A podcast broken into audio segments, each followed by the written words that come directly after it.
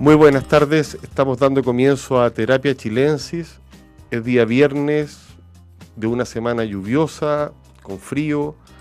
Traemos panoramas, por lo menos películas, y además de películas tenemos libros, series y de vuelta a Sofía García Huidobro, quien nos acompaña después de un largo rato sin estar con nosotros, así que la vamos a saludar al tiro. ¿Cómo está Sofía? ¿Cómo está Sofía? Muy ¿Cómo bien. está- ¿Cómo está Rita?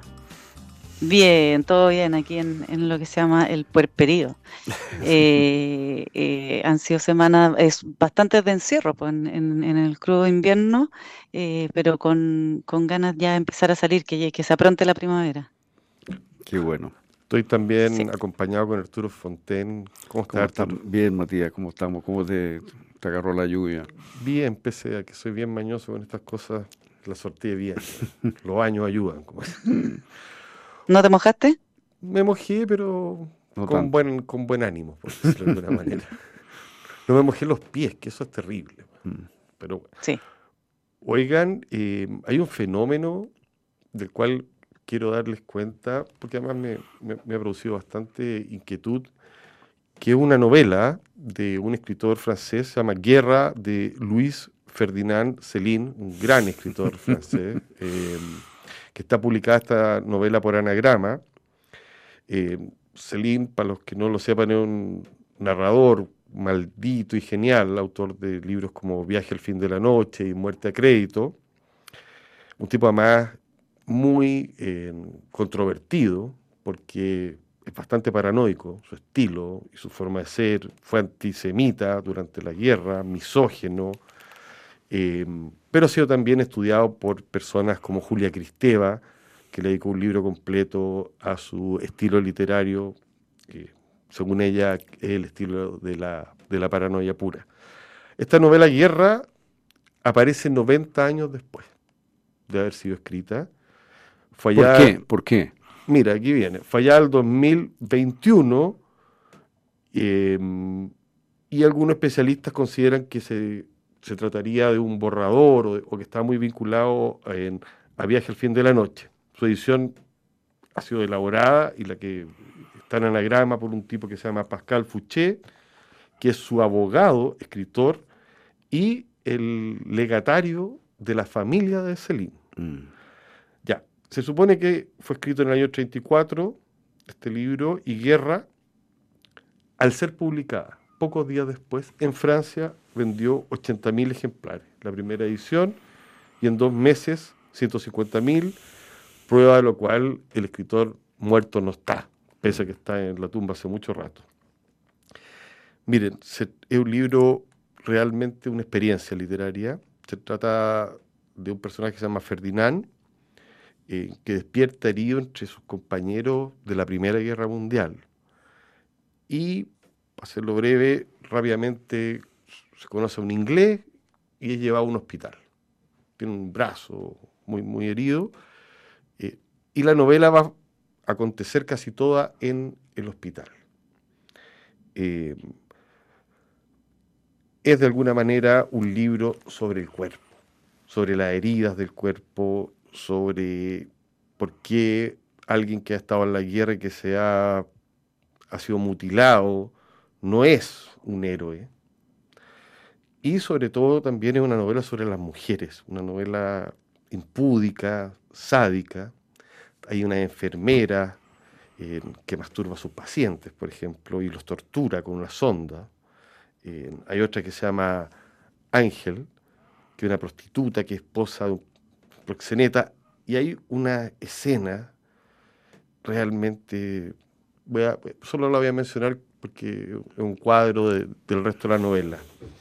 Este personaje central, Ferdinand, que eh, misógino y feroz, le propone a esta prostituta, a una prostituta, hacerle una encerrona, una emboscada eh, a un militar escocés. Bueno, en vez de hacerle la emboscada, se ve ella absolutamente arrasada por el, por el militar y toda la narración es en la mirada de este joven entre horrorizado y extasiado, una cosa muy, muy, muy perversa, eh, donde la violencia de adentro del hospital supera la violencia de la guerra. Mira.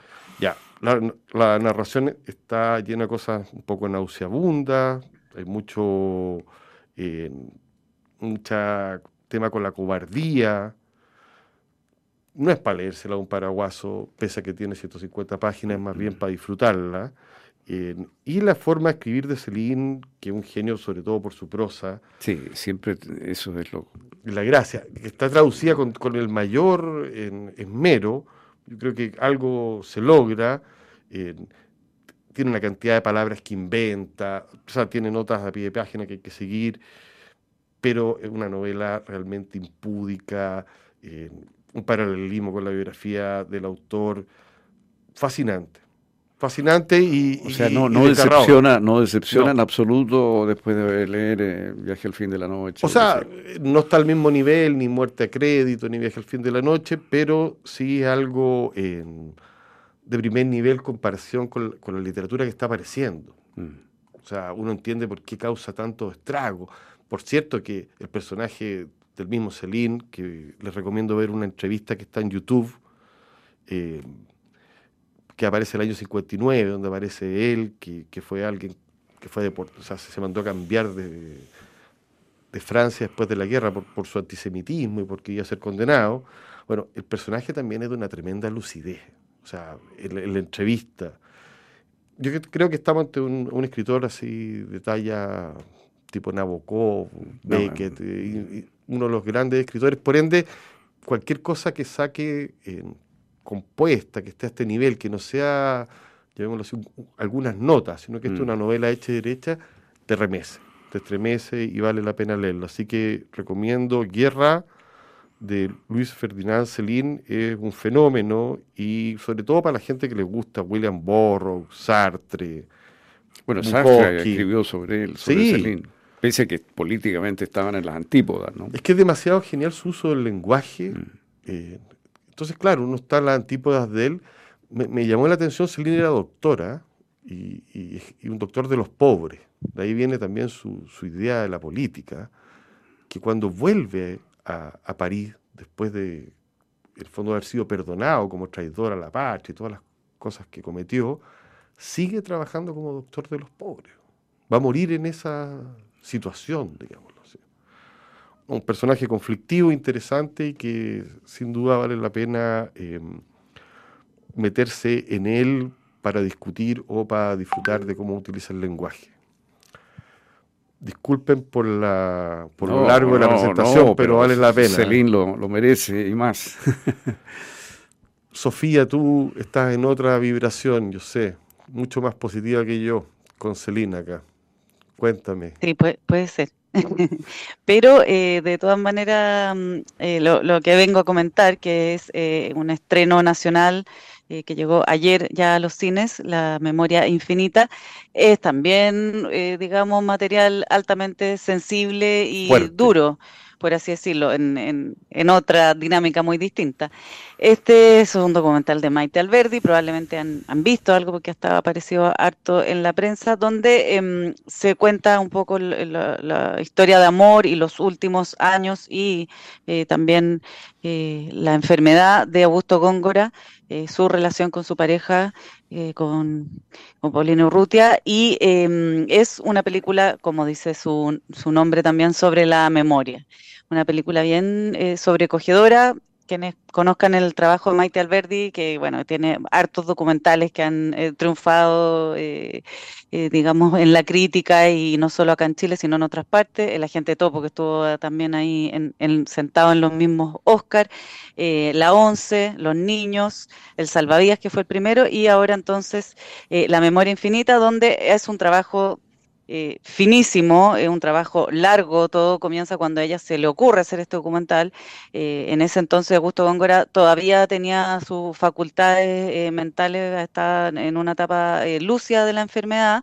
Y ella les propuso hacer esta película, a lo cual Paulina Urrutia dijo no, por ningún motivo, y Góngora dijo sí, quiero hacerla. Y ahí estuvo, creo que fue un periodo de un año más o menos, de conversaciones donde también participaron los hijos de Góngora, el entorno más cercano, porque claro, se trataba un poco de, de, mostrar eh, también su enfermedad, su deterioro de alguna manera. Ahora la película es sumamente respetuosa, pero aún así hay momentos, hay escenas en las que uno dice, chuta, qué heavy, qué heavy ver a alguien padeciendo de esta enfermedad que, es tan cruel. Yo se me vino mucho a la cabeza en, en alguna escena la, la, película El Padre, la de Anthony Hopkins, eh, en un momento en, ese extravío mm. que es demoledor verlo, ver cómo, una persona de una cierta edad y que tiene una cierta historia, una trayectoria, vuelve básicamente a ser algo parecido a un niño, a, esos temores así como ancestrales. Eh, es conmovedor, pero la película también tiene mucho humor, tiene mucho amor, es una película, es una historia de amor ante todo,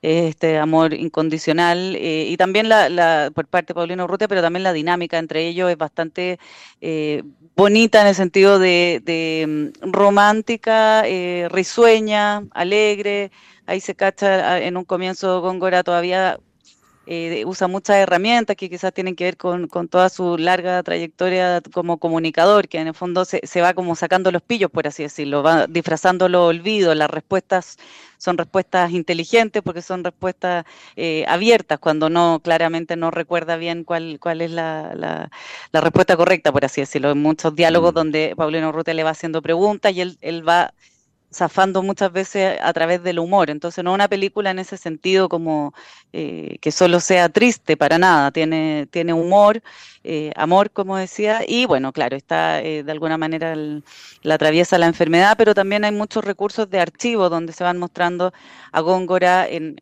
en, teleanálisis y en, distintos momentos. Y hay un momento donde se recoge un discurso que da él en el que habla de, de la importancia de la memoria. Inevitablemente uno piensa en estos 50 años que se aproximan y que de manera, digamos, como yo creo bastante innegable ha sido un fracaso en, en, lograr cualquier cosa que se parezca a la unidad, más bien ha sido todo muy fracturado lo, lo que ha sucedido en torno a los 50 años. Bueno, acá en, en, un momento porque, porque Góngora, entre las muchas cosas que hizo, em, publicó un libro que es Chile, la memoria prohibida.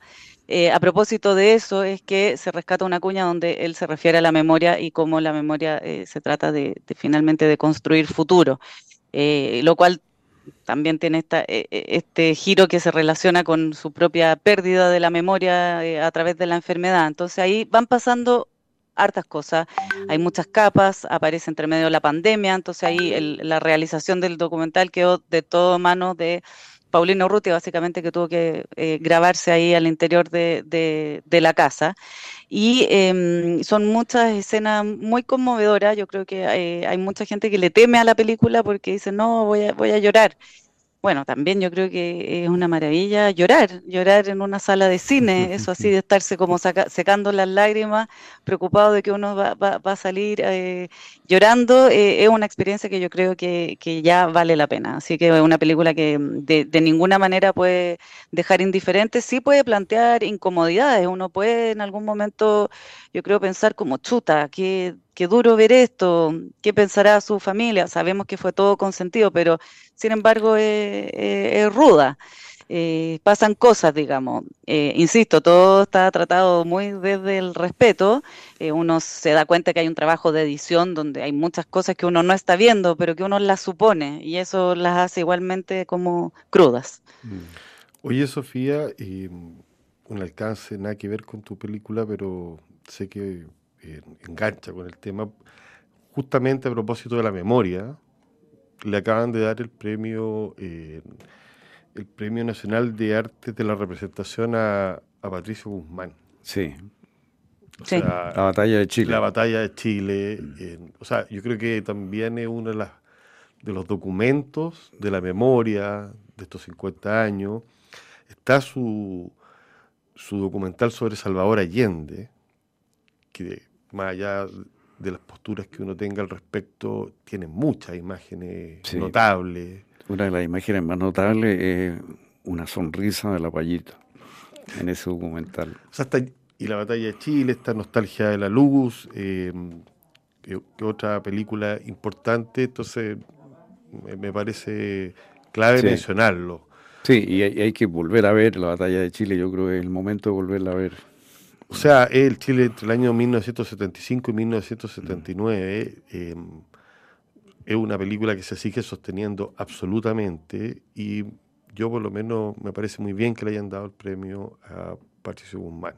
O sea, sin duda lo merece. Lo merece, lo merece y, y, ojalá circulen sus películas en las plataformas de manera más fluida. Yo sé que hay algunas, pero... Están, están en Netflix. ¿Todas?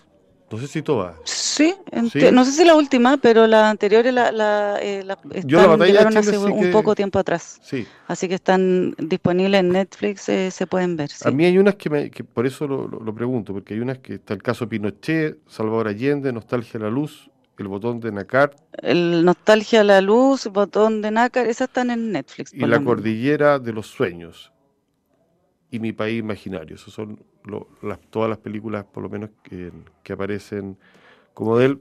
Da lo mismo si están todas o no, pero es importante. ¿Pero la batalla de Chile está en Netflix? Creo que sí, tendría que, que chequear, pero habían llegado varias, sí.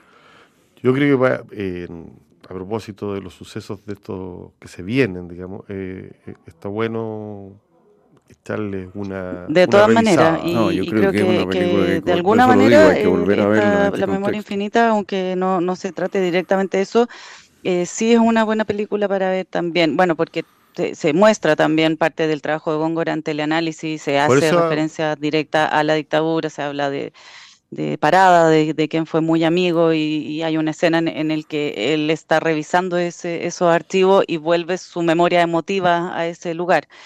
Em, que murió en mayo, hay que decir, Augusto Góngora, después de estar con, eh, diagnosticado de Alzheimer desde el año 2014. Y eh, también así quería mencionar un momento de la película que, es muy eh, fuerte, en el que él tiene un apego a sus libros, que es una cosa así, ya cuando su, su digamos, su, su, cabeza está ya más ida, lo que más le importa es estar cerca de sus libros, no perder sus libros, tiene como una especie de obsesión con sus libros. Que eso eh, también de alguna manera eh, eh, en, estos tiempos en que quizá se ha ido generando más distancia con los libros, así como objeto, es bonito ver el, cómo en, este en este viaje que él está haciendo ya de memoria y desmemoria, los libros son como una, una herramienta, un cable a tierra tienen que ver con la memoria, los libros. La biblioteca cada uno es una parte de la memoria. Estaba activo defendiendo lo que le quedaba. No, me, me tinca mucho. Arturo vio otras películas, pero no tan, parece no tan graciosas. No tan graciosa. Oye, pero si pudiera, antes de, hablar de las películas, quisiera hacer un, minuto de homenaje a, Marcelo Maturana, que murió eh, inesperadamente de un infarto, 68 años, un gran, gran editor. Columnista eh, también. Columnista de Última Noticia, eh, un hombre que editó muchísimos libros en Chile, que nadie sabe hasta qué punto él dejó ahí su talento. Un ghostwriter. sí, hay grandes bestsellers en los que él tuvo una participación activa, hay grandes novelas literarias donde él también tuvo una participación activa fue el editor de casi todos, no sé si todos los libros de Carlos Franz, por decir alguien. De los últimos libros de Donoso. De los últimos libros de Donoso. Eh, es un hombre que estuvo en el taller de Donoso, eh, un hombre muy literario. Eh, solamente una anécdota. Cuando nos hicimos amigos, a poco andar me mostró un cuento de García Márquez. Él había tipiado, me dijo, las primeras cinco páginas del cuento porque le habían parecido extraordinarias. Y, yo leí el cuento y le dije, oye, pero quiero seguir leyendo el cuento. ¿Dónde lo puedo encontrar? ¿Dónde está esto? Entonces ahí se rió y me dijo, bueno, me dijo, nunca va a encontrar este cuento en las obras completas de García Márquez. ¿Y por qué? Le dije yo. Bueno, por la sencilla razón de que lo escribí yo. bueno, era un... y era García Márquez absolutamente. Después hizo lo mismo, pero yo ya estaba advertido, así que no caí en la trampa porque esa vez caí absolutamente como un bobo. Pero la vez siguiente ya estaba advertido, así que sabía que no, pero me mostró también un cuento de Flaubert. Eh, en fin, él podía escribir, hacía estos pastiches todo el tiempo, podía escribir al modo de cualquier escritor. Eh, una cosa impresionante. Ganó el concurso de cuentos Paula, yo creo que uno de los últimos concursos de cuentos eh, de la revista Paula, obtuvo el primer premio. Con un cuento de él. Con un cuento de él. Bueno, él tiene varios cuentos. Eh, me mostró uno justamente poco antes eh, de, morir. Estuvimos conversando largo sobre un cuento muy interesante que transcurre en Roma. Eh, tiene, yo creo, unos ocho cuentos inéditos, que son un pequeño libro que está ahí, porque era un escritor muy fino, pero un hombre de una gran, tal vez excesiva modestia. Siempre como que le acomodó más escribir con otro o para otro que para sí mismo. lamentable la muerte, además un personaje muy literario, eh, en el sentido que estaba siempre presente en muchos lanzamientos, estaba, sabía muchos idiomas, hablaba ruso. Sí, hablaba ruso, tenía como, manejaba como seis idiomas. Eh, y se acercaba a, uno cuando papi lo pillaba y le decía que había un problema con una coma, con un punto en un determinado libro. Era Sí, era muy enemigo de las comas. Eh, eso me han dicho, era muy enemigo de las comas. Eh, un hombre extraordinario y, quiero decir eh, que era un hombre de, una gran ternura. y eso entre los escritores no es tan común como, como creen los lectores, porque los libros muchas veces son tiernos pero quienes escriben los libros rara vez lo son. Son unas, bestias crueles.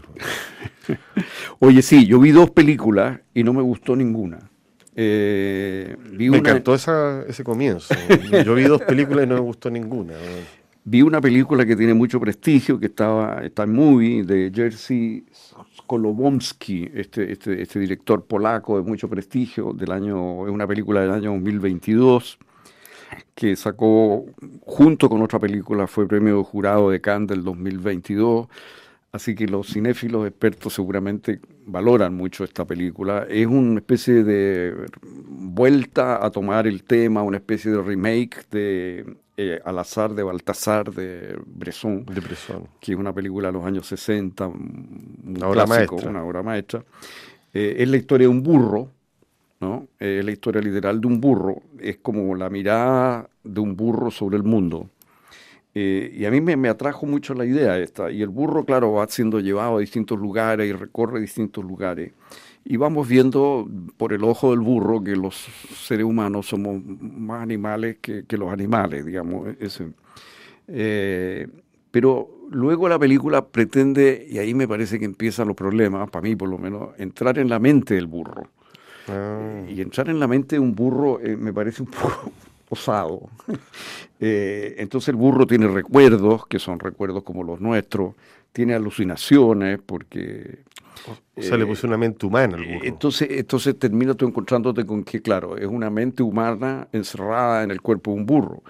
Entonces como que se empieza a, deshacer la, la, idea, es muy lenta, eh, es muy, muy lenta.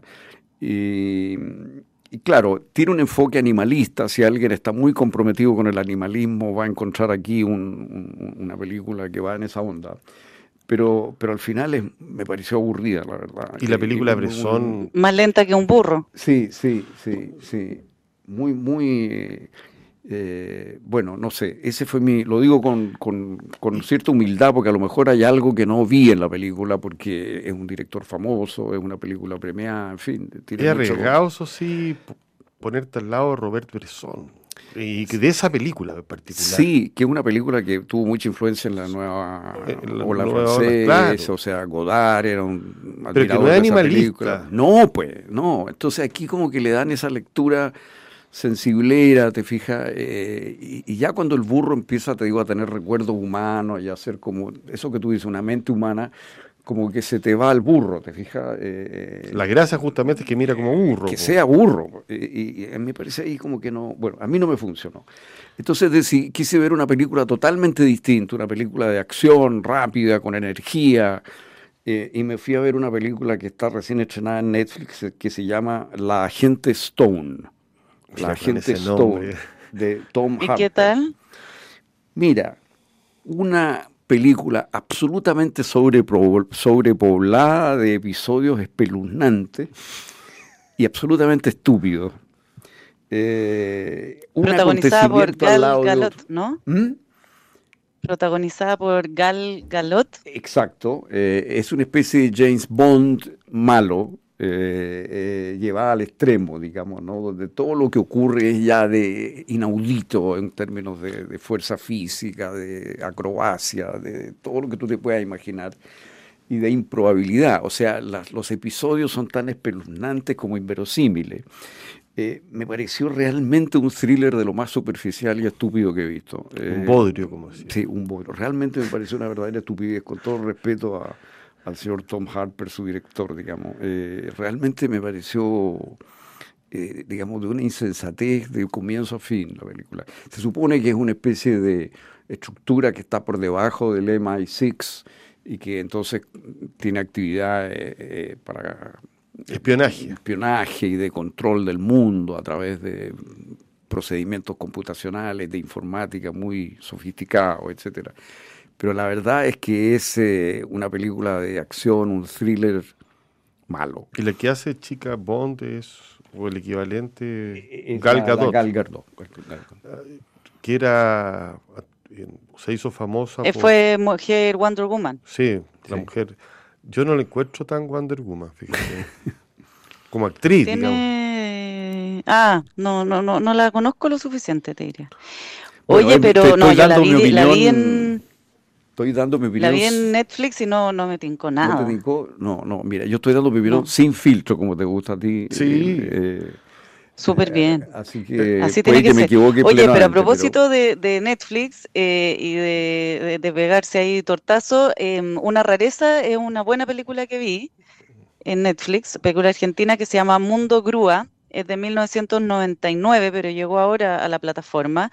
Es del director argentino Pablo Trapero, de la ola esta como del nuevo cine argentino y buenísima, vale la pena verla. Una película, yo pensé que era mucho más antigua, eh, pensé que era de los 70, eh, es en blanco y negro. Blanco y, negro. y, es muy recomendable. Se trata de, de, un obrero de la construcción que se llama El Rulo, un personaje encantador y de su vida, de cómo se relaciona con su hijo, con sus amigos, con la pega. Eh, un hombre de clase media tirando para baja, o sea, con muchos eh, aprietos económicos, eh, y una película muy sencilla y recomendable de ver, Mundo Crúa, de 1999. Buenísimo, tenemos ya con este fin de semana una cantidad de películas buenas y malas, que de repente dan ganas de ver las malas. Sí, como malas hay que Como malas, sí. O por otras razones, no sé. Hoy a mí me llegó un libro que me, me llamó bastante la atención para bien, se llama Mínimas, y el autor se llama Francisco Díaz Clasen, está publicado por Alfaguara. ¿Por qué te digo que me, llama la atención para bien? No solo porque me, gustó el libro, sino porque se trata de un libro de ensayos publicado por Alfaguara, que en general publican novelas, publican libros, llamémoslo así, más de ficción. Francisco Díaz Clasen es un tipo que tiene una novela que se llama El hombre sin acción, tiene otra cuyo título es La hora más corta, y un libro de cuentos también cuando éramos jóvenes. Mínimas son breves ensayos, entradas, especulaciones literarias, nota, apunte, em, sobre cuestiones exclusivamente de índole literaria, o sea, desde el tema de la batalla entre los antiguos y los modernos, o sea, se mete con, ah, con los grandes temas literarios y lo hace con inteligencia, con sensibilidad. A mí de repente yo le eché de menos, porque hay unos pasajes donde aparece él, su familia. Eh, me parecía que si hubiera habido un poco más de personaje, todas estas conjeturas literarias quizás, no sé, habrían agarrado un poquito más de fuerza, pero es una apreciación de una subjetividad total. Y también me llamó la atención porque es un tipo muy culto que hace alusiones a escritores, llamémoslo, de toda la historia de la humanidad, Boswell, Samuel Johnson, pasa escritores franceses. Entonces, yo de repente me encontré que, claro, habían pocos chilenos, no es porque quiera que, hayan chilenos, sino que habían pocos como latinoamericanos, y, me di cuenta que habían muy buenas notas sobre Bolaño, eh, había una, en particular sobre Simón Soto, pero destacaban dentro de todo un ambiente en el cual era más bien literatura universal. Nada de esto le quita valor a este libro que me parece eh, lleno de oficio, eh, que se atreve a meterse con dilemas puntudos de la literatura, con hacer especulaciones, que recomienda libros, es para gente que le guste leer, porque se habla de libros, y está muy, muy bien hecho. Lo emparento, aunque no se parecen, pero sí tienen quizás generacionalmente algo que ver, por ejemplo, con el libro Todo puede ser de Vicente Undurraga, que hay una nueva camada de gente que mm. está ejerciendo el ensayo literario, una nueva generación, no sé, gente joven, por decirlo de otra manera, más joven que nosotros, Arturo, por lo menos. Sí, bastante más. Sí, que yo, por lo menos. Oye, pero, no, que la Sofía, ¿eh? No que la Sofía. que, la Sofía. Pero me parece interesante. Pero, pero es un libro que vale la pena. Vale la pena, no se lo pierdan, en el sentido que se lee rápido, uno puede entrar por, y saltarse páginas, porque son esos libros. ¿Y, hechos y, son ensayos hechos para el libro o es una recopilación de artículos? No, son ensayos hechos para el libro, y estoy hablando, no son ensayos, son 10 líneas, ah, dos páginas, dos líneas, hay aforismo, hay tesis, hay observaciones, apuntes. Por eso está muy, muy, muy presente el personaje que habla. Y dan ganas de saber un poquito más de la vida. Mm. Yo curioso de metiche, por decirlo de otra manera. ¿Tú tienes algún tipo de panorama, Sofía, que nos puedas recomendar desde tu casa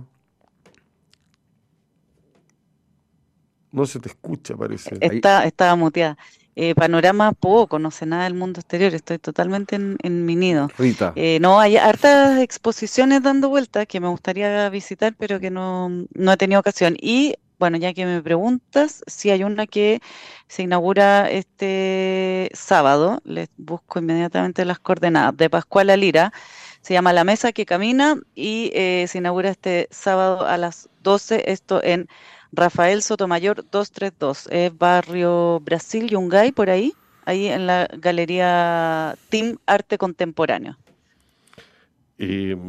Vale la pena y también yo creo que vale la pena para la gente que está enganchada con, este tema, que no son pocos, por cierto, de los 50 años, la exposición que hay en el MAC. Hay una exposición en que la donde está Natalia Bavarovich, está Gonzalo Díaz, está Eugenio Didborn, está Eugenio Telles, es una exposición vinculada a la política y, que tiene un valor, las obras fueron hechas especialmente, me gustó mucho la obra de Telles y de Natalia Bavarovich, que mm. pintó un avión, un Hawker Hunter, eh, mm. bastante impresionante, así que se lo, se lo recomiendo para los que quieran ir a ver arte.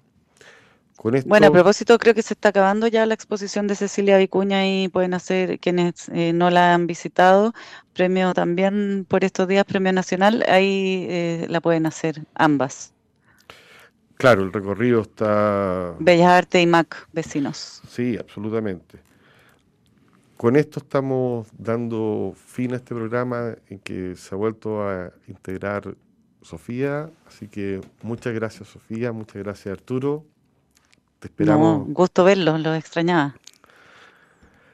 La transformación digital de tu empresa nunca estuvo en mejores manos. En Sonda desarrollan tecnologías que transforman tu negocio y tu vida, innovando e integrando soluciones que potencian y agilizan tus operaciones. Descubre más en sonda.com. Sonda Make It Easy. A continuación, información privilegiada al cierre y luego sintonía crónica debut junto a Bárbara Espejo y Francisco Aravena. Que tengan un buen fin de semana, que descansen un gusto, Arturo. Un gusto, Sofía. Que estés muy bien, Sofía. Cuídate. Síganos Igual, en el podcast. que tengan buen fin de semana. No se olviden que estamos ahí dando vuelta todo el fin de semana. Buenas noches. Buenas noches. Buenas noches.